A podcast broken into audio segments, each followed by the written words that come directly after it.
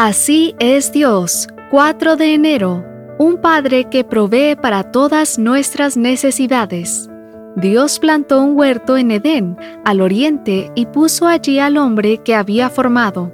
E hizo Jehová Dios nacer de la tierra todo árbol delicioso a la vista y bueno para comer, y el árbol del conocimiento del bien y del mal. Génesis capítulo 2 versículos 8 al 9. Recuerdo el día que nació mi hija Shanti y el día que fui a recoger al aeropuerto a mi hijo Alan, que nació lejos de donde vivíamos. Recuerdo cómo su madre y yo hicimos arreglos para recibirlos. La primera ropita, sus cuartos, los utensilios para comer, algunos juguetitos y unos cuadros de Jesús para que la primera vez que echaran un vistazo a su habitación supieran que iban camino al bautisterio. Estábamos felices, nos preguntábamos constantemente qué necesitaba un bebé, porque queríamos tenerlo todo listo cuando llegaran. Así es como veo a Dios en el texto de hoy. Léelo de nuevo, tratando de imaginarlo en cada cosa que hizo.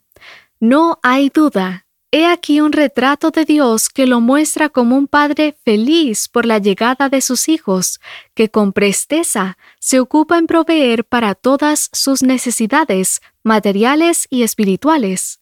Es interesante que cuando aún no existía el pecado en este planeta, Dios ya se ocupaba de proveer para las necesidades de sus hijos. Cuando Dios creó al hombre, ya antes le había hecho una casa y preparado comida de la buena. El afán descontrolado de los seres humanos de hoy tras las cosas materiales no es algo natural, es un claro indicio de que nos hemos alejado de Dios. Además de proveernos casa y comida, necesidades materiales, Dios plantó el árbol de la vida para mostrarnos que no solo de pan vivirá el hombre, sino de toda palabra que sale de la boca de Dios. Mateo 4:4. Era como decirle a un bebé, aunque ya tienes casa y comida, tu existencia sigue dependiendo de mí. Esta es la misma lección que necesitan aprender quienes, teniendo cosas materiales, se olvidan de Dios creyendo que no lo necesitan.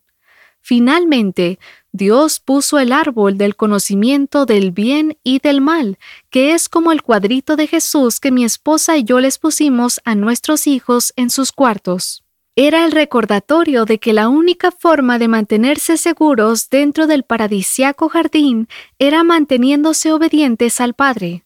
En realidad, tenemos un Dios maravilloso que desde siempre y no solo ahora que estamos en apuros, se ha ocupado de todas nuestras necesidades. ¿Qué te parece si le damos las gracias?